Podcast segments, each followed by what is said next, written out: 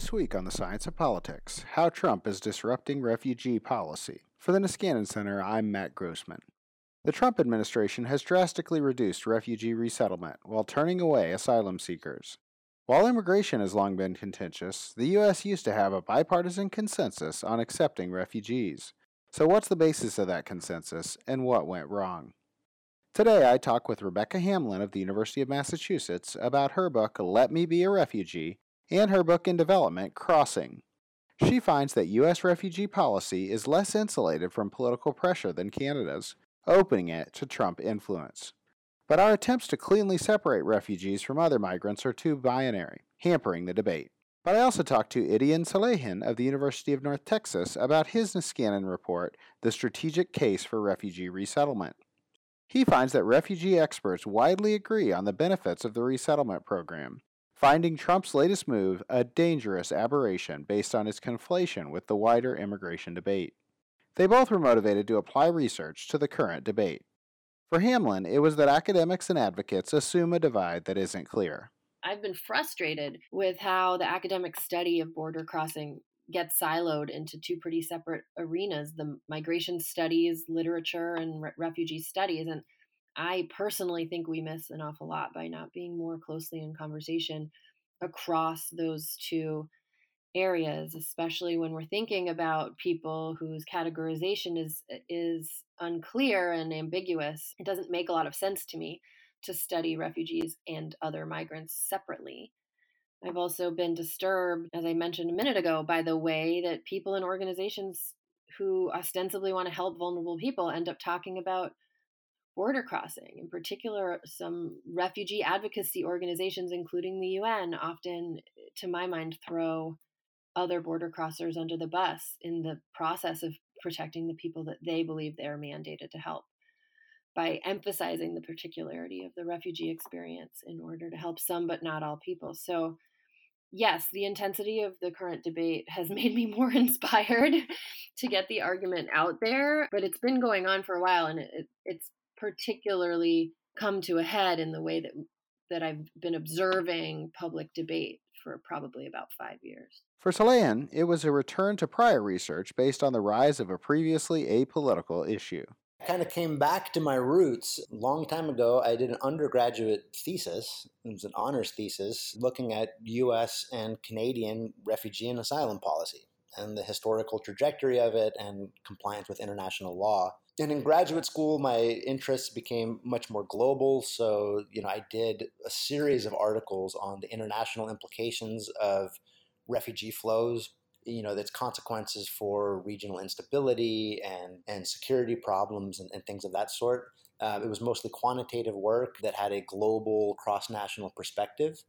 And refugee policy, you know, there's there's not a whole lot of academic research or a lot of interest in refugee policy, because refugee policy for years has almost been an afterthought in the overall immigration debate.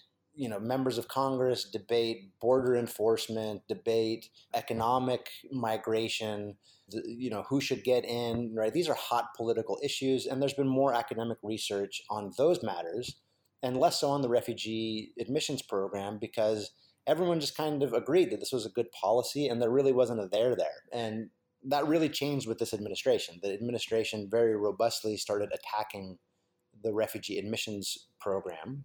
And for me, as an academic researcher, you know, I, I couldn't sit on the sidelines and watch a program that had benefited so many millions of people, A, fall into disrepute because the president was questioning the motives of, of refugees and questioning their, their legitimacy, and also significantly cutting the numbers. U S refugee policy was born of the Cold War, and Hamlin says it's been difficult for advocates to work within the refugee definition chosen for political persecution. The definition of a refugee was written in its current form in international law in nineteen fifty-one in the Refugee Convention, and it was basically written by the victors of World War Two, and in many ways, it's a Cold War relic.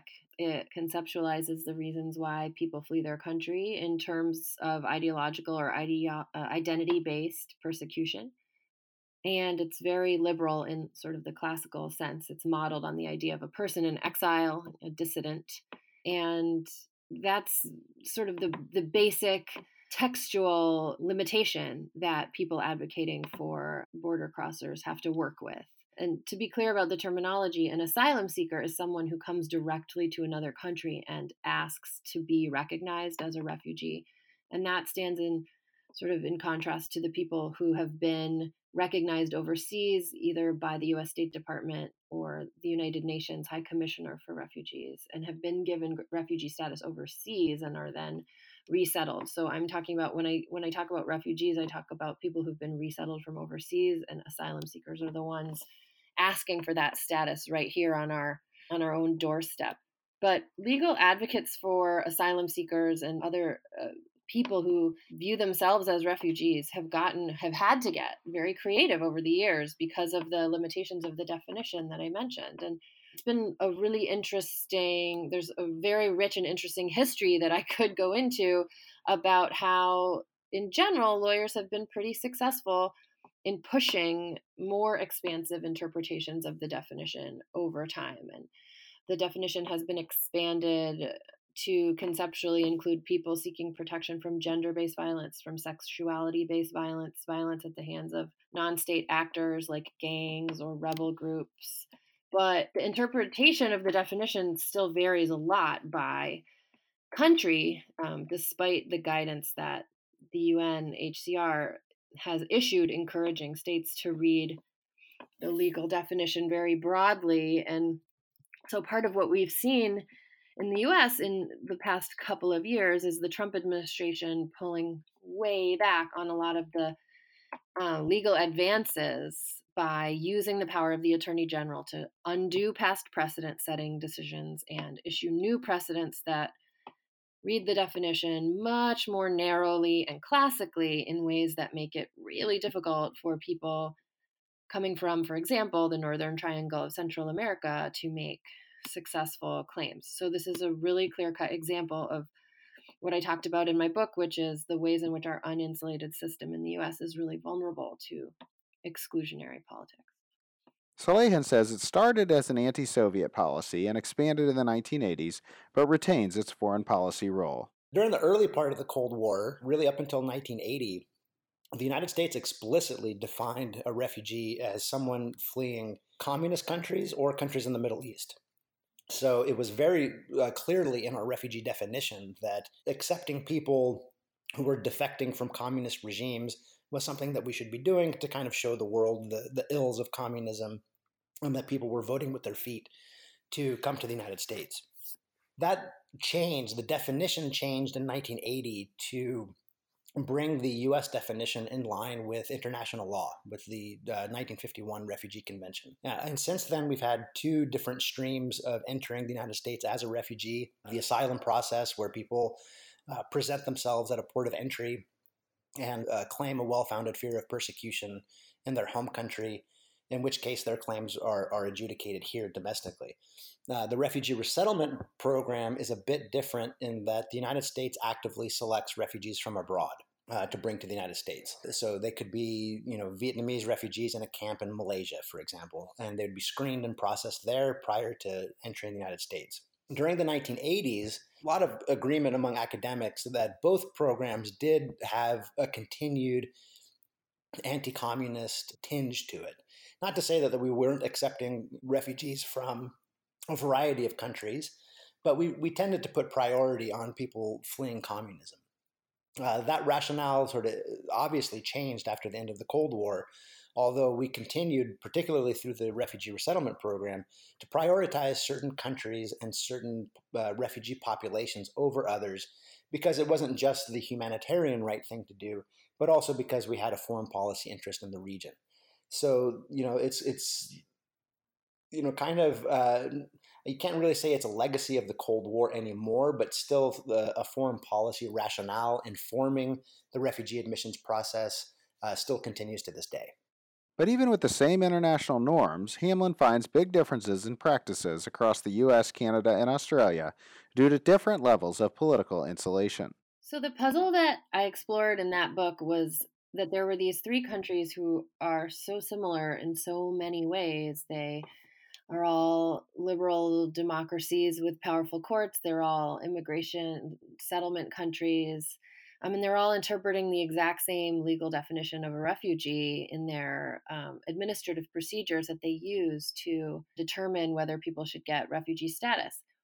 But on a lot of different countries that were sending people to the U S, Canada, and Australia, they had wildly different acceptance rates for otherwise very similarly situated asylum seekers. The the range, for example, for applicants from the People's Republic of China was tremendously varied, um, with the Canada being consistently far more likely to grant people refugee status from that country, um, and the U S somewhere in the middle and quite variable over time, and then Australia quite consistently hostile to those types of claims. So that was kind of the thing, the puzzle that led me to dig a little deeper into the administrative procedures that adjudicate these claims. And basically the main takeaway is that I found that the level of insulation that the design of the administrative institutions allow from the exclusionary politics of immigration control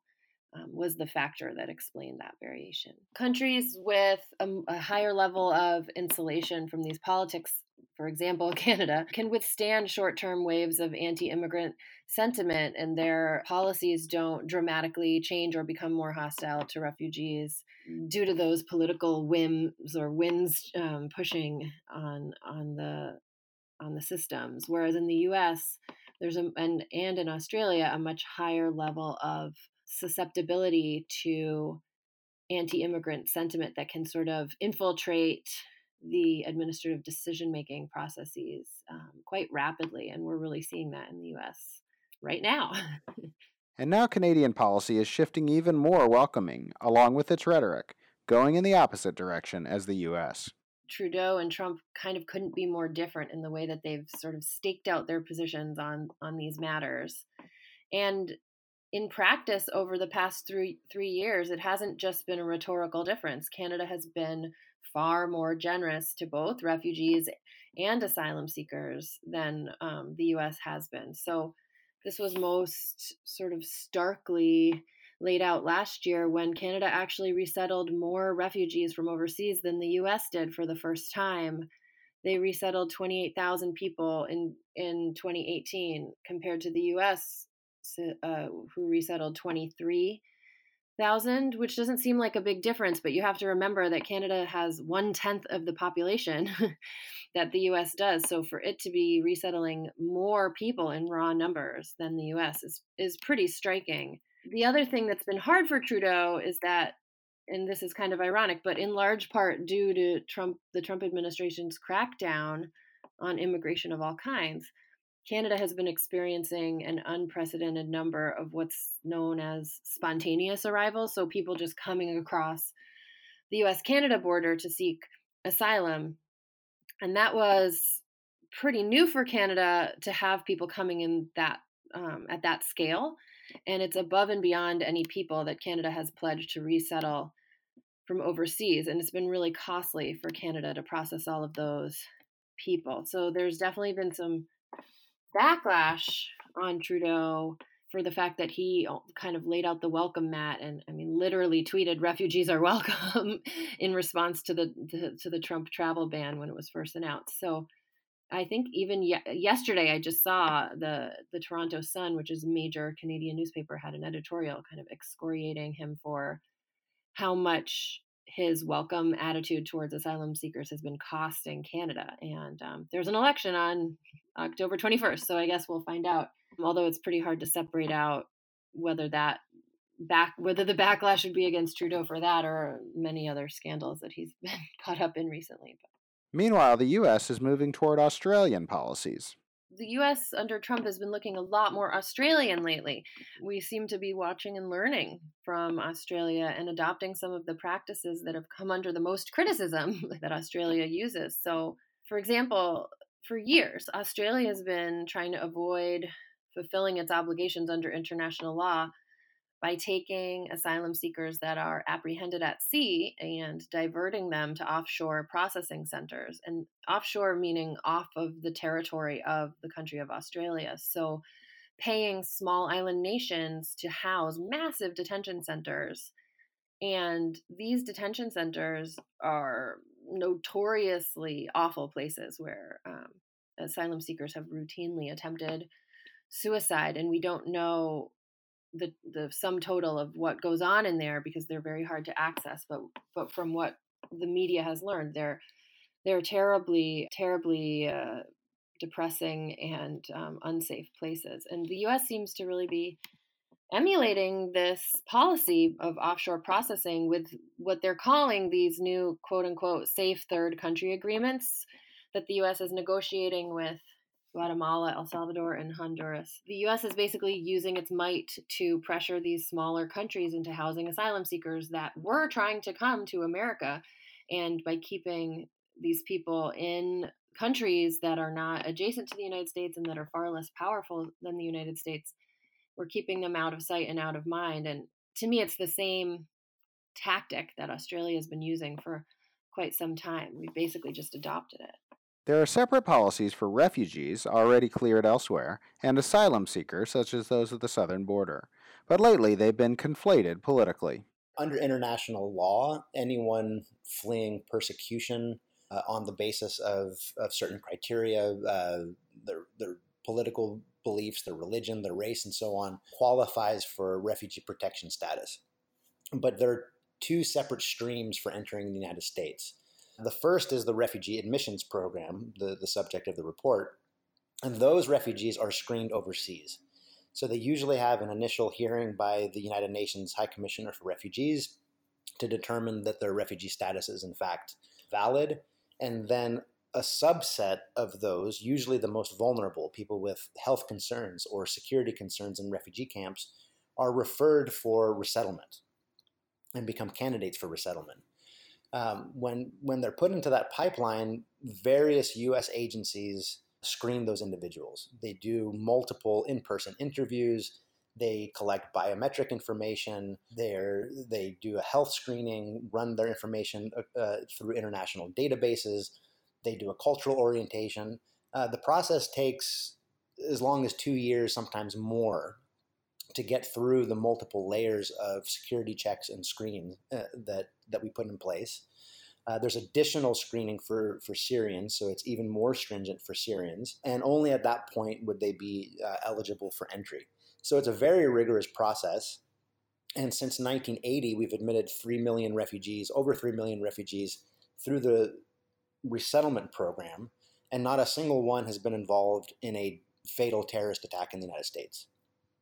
Now, that's not to say that the program has worked absolutely flawlessly. There have been some isolated incidents of potential involvement in plots, usually involving foreign financing uh, of uh, suspected terrorist groups. But those are relatively small. I mean, they're really a handful compared to the millions of people that we've successfully assisted and integrated in the United States.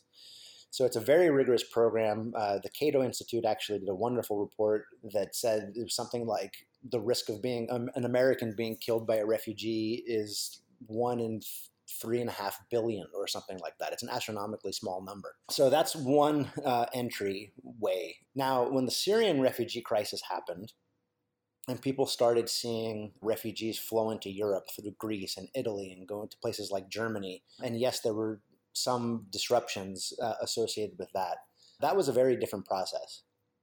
And that in some ways looks more like what's happening currently on the southern border. These are people that come to the United States, or in the Syrian case, were coming to Germany, presenting themselves there, and then having their applications uh, heard domestically through uh, you know the adjudication process there. So in the United States, immigration courts handle asylum. And only at that point are they uh, admitted to the United States. Now, while they're there and having their case being heard, people are afforded temporary residence in the U S. So the Central American crisis is quite different in how people are coming to the United States to access our uh, refugee admissions and our humanitarian admissions programs from the overseas resettlement component. And oftentimes those two things are conflated. People are not exactly clear about how those are different, but they work in fundamentally different ways. It's new for the Trump administration to explicitly link these policies, Salehyan says, but there is some trade-off. If you actually look at the report that came out from the State Department, so the State Department every year issues a report on refugee resettlement priorities. And there's, you know, very clearly a justification there for reducing, significantly reducing the cap on overseas refugee admissions. And part of the justification is, look, what we're doing on the southern border in processing asylum claims. No administration in the past has done that. These were considered two separate categories, and people admitted through the refugee, through the asylum process would not count against numbers of refugees coming through the refugee process. So that is being done very explicitly. You know, I'd, I'd also like to say that, that there is some trade-off between the two, between refugee admissions and asylum admissions. Under Obama, there was a small, but it, it did exist, in-country refugee screening process in Central America. So we had offices in Central America, and when people had a claim uh, of persecution, either by the government or gangs and so on, they could be screened in-country and then referred through the refugee admissions process. Now, that door has been closed. So what do people do? People who are, you know, desperate because their lives are at risk, they present themselves at the border. So there are trade-offs here. If you if you reduce the refugee resettlement numbers, people that are desperate, that need to flee because their life is at risk, will come and present themselves at the border and be screened at the border. Hamlin agrees that Trump is explicitly pitting refugee resettlement against asylum seekers at the border. Our recent decision to cut drastically our refugee resettlement numbers is one of the many ways in which this administration has undermined U S international leadership. I guess what I would add to that point is that I think it's really important to understand what this administration is doing, pitting refugees and asylum seekers against each other in a zero-sum way. So I think it's we miss some of this context if we think about refugee resettlement as an international or foreign policy, and then asylum as a domestic immigration policy, because these two policies are being wrapped together in a really interesting way. So the State Department announced last week that the U S is only going to resettle eighteen thousand people next fiscal year, which is five thousand lower than last year, and the lowest number in the history of the program. But what was really interesting to me in reading the announcement is that the State Department has been very clear that the reason they say they can't resettle more people waiting patiently abroad is that it is so expensive to address the situation at the U S Mexico border. And the U S has never before linked refugee resettlement numbers to asylum processing costs in such an explicit way. And this is it's a it's a new practice that, again, we seem to have taken from Australia, who does the same thing. They for every asylum visa they grant, they reduce their resettlement numbers by one, and they're very public about it. And so, of course, it's in many ways absurd to say that asylum seekers at the U S Mexico border, who are being cast here as the undeserving ones, are taking money away from needy refugees waiting patiently overseas. But it's a really brilliant political strategy because it pits advocates against each other, asylum advocates and refugee international advocates against each other. And also, I think it does really interesting things with public opinion, with, with people who might really care about protecting refugees. And this rhetoric actively sort of disassociates what's happening at our U S border from the idea of refugee protection and puts them in competition with one another. The debates about spontaneous arrivals, however, are not new in form or content. These debates that we're hearing today are very familiar and have been going on in this country for quite some time. Debates around, you know, who are these people? Why are they coming here? Are they really refugees deserving of our sympathy and help? Or are they really greedy economic migrants trying to take our jobs? Or, or God forbid, are they terrorists trying to kill Americans? we've had these types of conversations about spontaneous arrivals at our borders for as long as we've had a refugee policy in the United States. Consistently, the U S government has cast people who don't serve our national interests as non-refugees and cast people who do serve our national interests as refugees. And during the Cold War, for example, you know, we we took most anyone who wanted to come from Cuba and from the U S S R and, and labeled them refugees, but people fleeing right-wing dictatorships in Central America or people fleeing Haiti were systematically refused in brutal ways. So in terms of the conversations we're having, the types of people who are coming, and the, the general reaction to them in the public, it's really not that different than in the past. I would say the biggest difference is the degree to which the Trump administration is getting creative about how to say no. But there has been real policy change under Trump, not just rhetoric. The Remain in Mexico policy, which is forcing people to stay in Mexico while their asylum claims are being processed. The these safe third country agreements that I mentioned, which are sort of trying to shunt people away from the border and make them wait somewhere else. Policies that are penalizing people for not waiting endlessly in Mexico and trying to cross the border illegally. And then once people are here, these precedent-setting decisions that I mentioned, through which the the Attorney General is narrowing the way in which we interpret the definition. So sort of at every level and every at every turn, they're sort of clamping down in new ways that the U S had not previously used as a strategy. Salehyan focused on refugee resettlement. Refugee experts agree that it has been very successful for the U S, leading to broad, favorable consensus. This was a qualitative study, and this summer, summer of two thousand nineteen, I interviewed fifteen people that had some role in the U S Refugee Admissions Program. So these were officials from Department of State, specifically Population, Refugees, and Migration, from Department of Homeland Security, the National Security Council. So it was a variety of agencies, and they also served under various administrations, from Jimmy Carter to Ronald Reagan, all the way through to Donald Trump. So we covered uh, every administration. So that includes both Republican appointees and Democrats, or people that worked under Democratic administrations. And there was uh, remarkable consistency in some of the answers. So I transcribed the interviews and coded them thematically according to, to major themes. And despite this diversity of views, there there was consistency on five basic points. And I'll just summarize them uh, very, very quickly because I'm sure we'll be getting into them. The first is that U S humanitarian leadership on refugee affairs really does matter for getting other nations to respond adequately to refugee crises, either through financial contributions or through resettlement uh, on their own. When the United States act, subsequently other countries act. Secondly, refugee policy has long been integral to a holistic foreign policy strategy. It has a number of foreign policy benefits beyond the, the obvious humanitarian implications. It helps to bring stability to troubled regions in the world.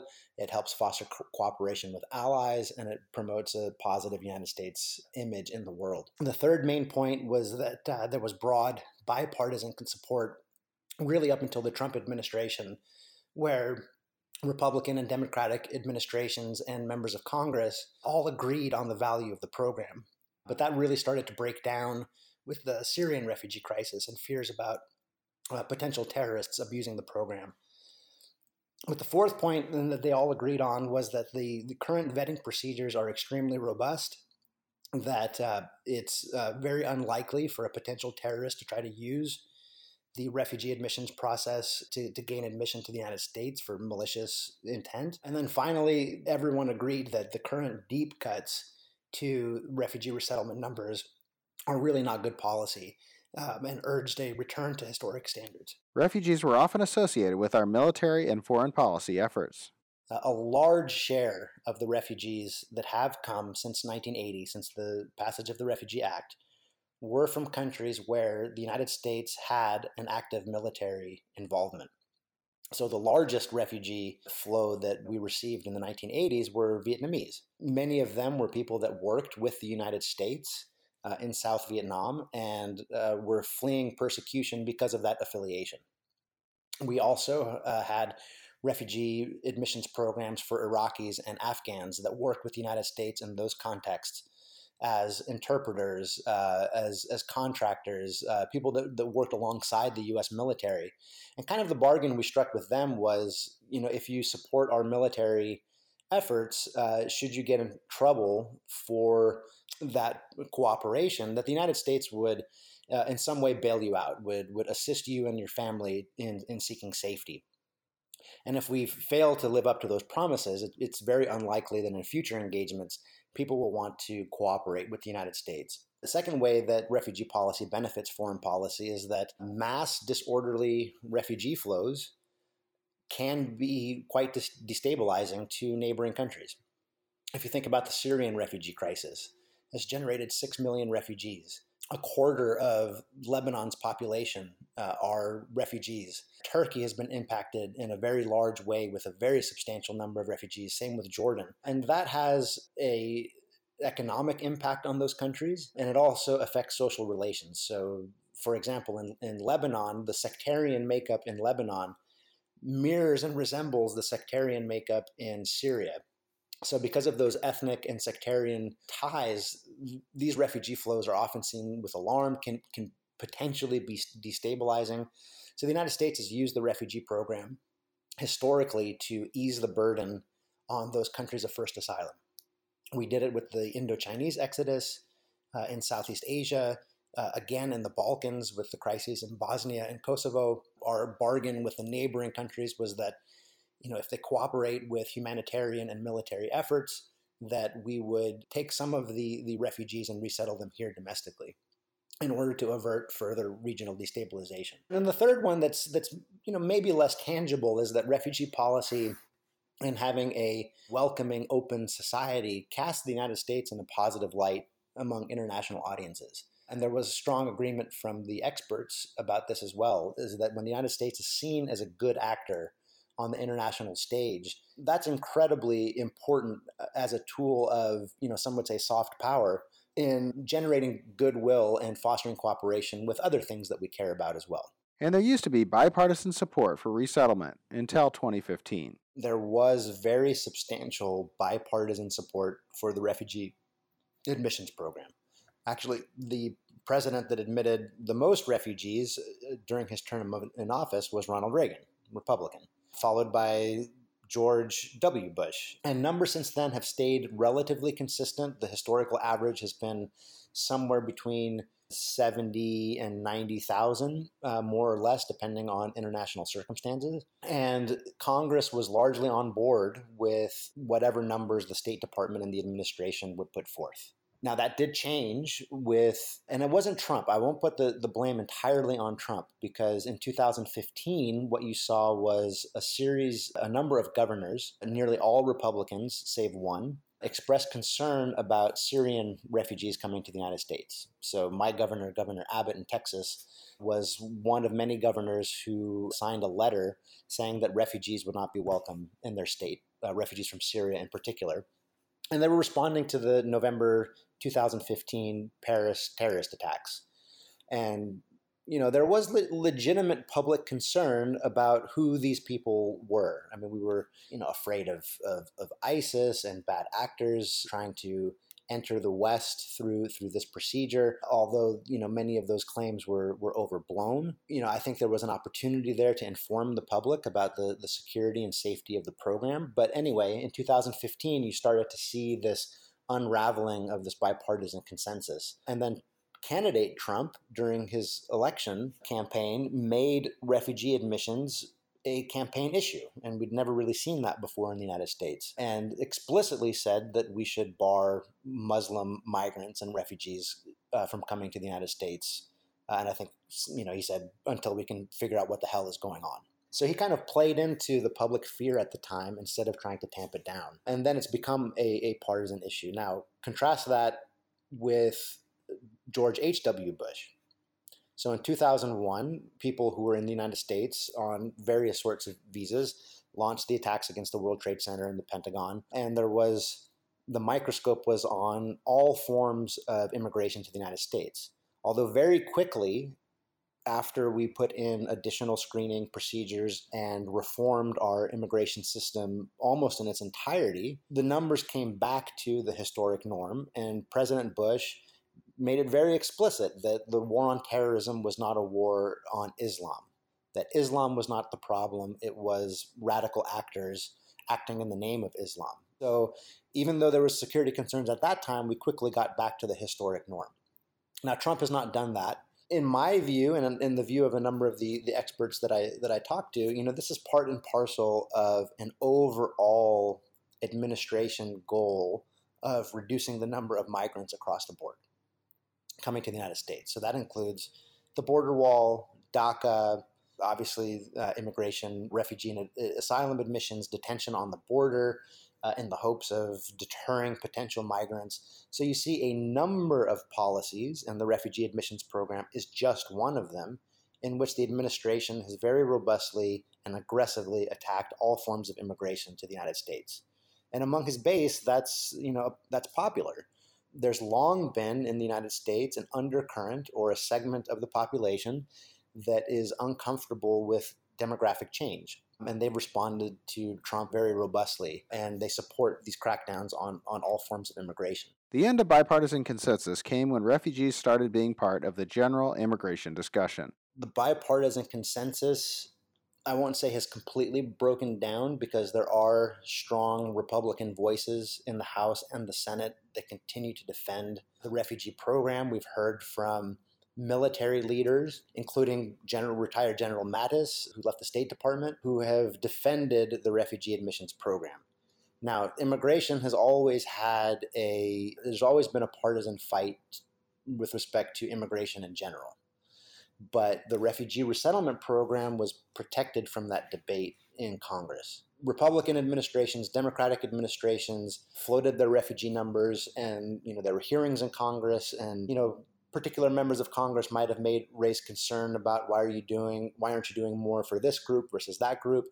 But by and large, the the program had support and was outside of the debate about the immigration system overall. That's long been contentious, but the refugee program was not.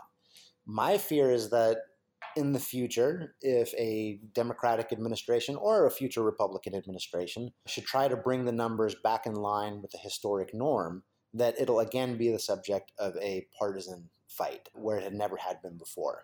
But Hamlin says it's not easy to separate people based on the reasons they migrate. The conventional wisdom is that there's two distinct types of people who cross borders, refugees and migrants, and that refugees are the deserving and vulnerable Uh, people who are forced to flee against their will, and that migrants are people who are self-serving, voluntarily choosing to cross borders for their own economic gain. And that binary way of thinking about things assumes that people crossing borders can be sorted out correctly by the processes that governments establish to screen people. It assumes that the people who are assigned refugee status by those processes that states establish are the neediest people. And there's lots of reasons to doubt those assumptions. There's all kinds of ethnographic work that has shown how the motivations of people who leave their homes, regardless of where they're coming from, look pretty similar. Um, they're multiple and they're complicated, and at the very least, they fall on a continuum between forced and voluntary, not a binary, with an awful lot of people in the middle who leave their homes because they don't believe they have other options. So the reasons that they leave could be a combination of political persecution, economic strife. To add a new wrinkle, you know, climate change is making these distinctions even more complicated than than ever. I think there's also no reason to be confident that border control measures that states put in place and the procedures that states use to screen people out identify the neediest and most deserving people for protection. And I think it's really important for us to use what we've learned as scholars of migration to sort of expose these assumptions and be more honest about what is actually happening in these border zones. and there's a risk of playing into the trap of narrowing the refugee category as far as possible. A lot of advocates are going to say that. They're going to say, you know, we have a politics right now that is only open to protecting a few people. And if we aren't very careful to maintain this very narrow band of protection for some, we risk, you know, by admitting, if you admit that an emperor has no clothes, then then maybe we, we risk losing the ability to protect anyone at all.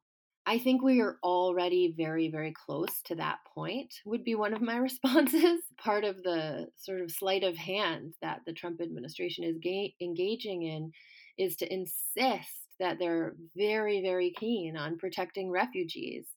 And then sort of at all turns, the refugees are sort of not the ones that are actually asking for protection right now. The refugees are somewhere else waiting patiently, and we can't help them because we're having to spend so much money and time on these other economic migrants pretending to be refugees. So I think that we um, activists sometimes play into that trap by talking about how important it is to protect refugees and not migrants, um, because one of the other underlying assumptions of this binary way of thinking is that refugees are really rare, and it, it allows us to imagine that most of the border control measures that are put in place in the world are truly doing a good job of screening out um, non-genuine or non-deserving people, and I don't th- I don't personally have any confidence that that's what they're doing.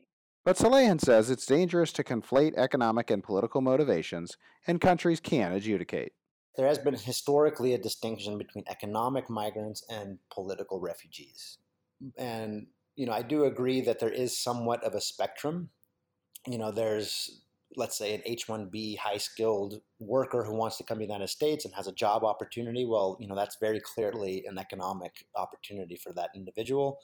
And then there's someone in which, you know, the secret police comes to their house and threatens to kill them, and within forty-eight hours they've escaped the country, right? So so there are people that maybe have a mix of, of these things, but, you know, I, I think it's very dangerous to to try to conflate them and, and try to say, well, is this person moving for mostly economic reasons or mostly political reasons, and then trying to adjudicate, you know, who has a, a legitimate refugee claim. Refugees have often, and, and asylum seekers have often been accused of being bogus refugees, people that are just coming for economic opportunity and are manufacturing uh, claims of persecution in order to, to gain admissions. But there are standards of evidence in U S courts for establishing, well, what is a well-founded p- fear of persecution? What categories of individuals, what types of persecution applies? So there is a body of law there, and we do have precedent for uh, adjudicating these cases, and I think we've done a, a fairly good job of, of trying to uh, distinguish between the two. Now, that said, you know, there there are things that are not exactly clear, right? So if a government is denying economic opportunities to, say, you know, an ethnic group that's seen as a rival, denying them social services like education and schooling, discriminating against them for, for public service jobs, and also harassing political leaders and harassing its opponents, well, you know, those economic policies are persecutory. So yes, there there is a mix uh, of of motives potentially, but I think we need to be clear about why refugees are coming. They're primarily coming because they are fleeing personal, often physical harm, if not death, if they should return to their country. And we shouldn't try to question or or murky their, their motivations by saying, well, you also had an economic motive too, so therefore you're not a legitimate refugee. You know, I think, you know, a reasonable person would say that someone who fears for their life and their safety and, and that of their family does have a right not to be returned to a place where they, they're in danger. The U S change is part of an international backlash, he says. You have seen a, a reversal in many countries of relatively generous refugee and asylum admissions. And I won't go into detail, but, you know, you've seen this trend, you know, and, and again, it didn't start with Trump. It goes back, you know, at least a decade, if not more, where voters in Australia and France, S- Sweden, Denmark, Germany are responding to to migration and demographic change very forcefully. It's it's led to the rise of populist parties, some would call them far-right parties, and they've had significant electoral success. And that's put pressure on mainstream politicians, including, for example, Angela Merkel, to uh, reform asylum and refugee admissions in a more restrictionist direction. But Syrian asylum seekers caused a backlash in Europe because they were unknown, Hamlin says, not like the U S resettlement program. There's been a major backlash in Europe to the idea of being welcoming to, to spontaneous arrivals. I, I do think it's important to be clear about the distinction. So the people who were coming into Europe in twenty fifteen, twenty sixteen, they were referred to it by some people in the media as Syrian refugees, but they had not actually been subjected to the process of refugee status determination, the individualized processing that people being resettled from that same region are subjected to before they come to the U S or Canada. So when when Trudeau said uh, and Obama said that they were going to resettle large numbers of Syrian refugees, these are people who were very, very thoroughly vetted, to use Trump's phrase, who had gone through ma- many background checks and security checks before they were allowed to, to the U S and Canada. That stands in quite sharp contrast to the people who came into Europe before being processed. And I think that it's an important distinction, because when when a lot of Republican governors in the U S announced that they weren't going to be willing to host Syrian refugees in their states in the aftermath of the Paris bombings, they were talking about how it was Syrian refugees who carried out the Paris bombings, but that's actually an inaccurate way of talking about who those people were.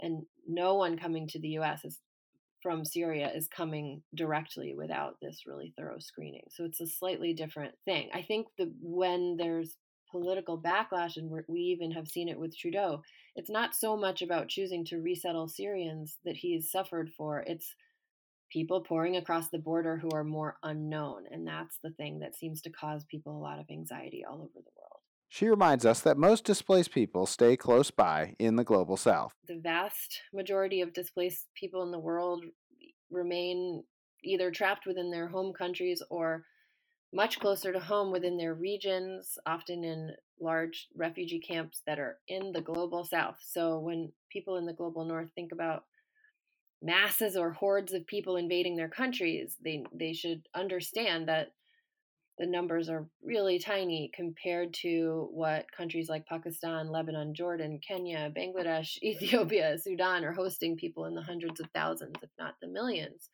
While it's not directly on the topic of this interview, it's just important to me when we end up spending a long time talking about the reaction of liberal democracies to arrivals to emphasize that the vast majority of the burden, if you want to call it that, or the re- responsibility for assisting displaced people is not taken on by global north countries. It's taken on and, and done in the south. Salehyan says we've long feared the current crop of immigrants in the U S, even though we see immigration as a long story of success. If you look at the history of immigration to the United States, we have long had two narratives about immigration that kind of operates simultaneously. The first is that we're a country founded by immigrants. We're a country that was multicultural from the from the beginning. We had obviously people from Great Britain, from Scotland and Ireland, from Italy, from Poland, China, and elsewhere come to the United States and strengthen the fabric uh, of our country. And in parallel to that has been a unease uh, about current immigrants. A sense that the immigrants that are coming now are not like the immigrants that were, were coming before. And time and time again in our history, we've seen that borne out as, as not being true. I mean, there was concern in the nineteenth century about Catholic immigration, spe- specifically the Irish. There was concern about integration of Chinese, of Eastern and Southern Europeans. And now the attention's been turned to migrants from Latin America and the Middle East. Although I'm I'm confident that with future generations, the United States will be welcoming to those populations as well, and, and they'll become every bit as American as anyone else who, who've been here for, for generations.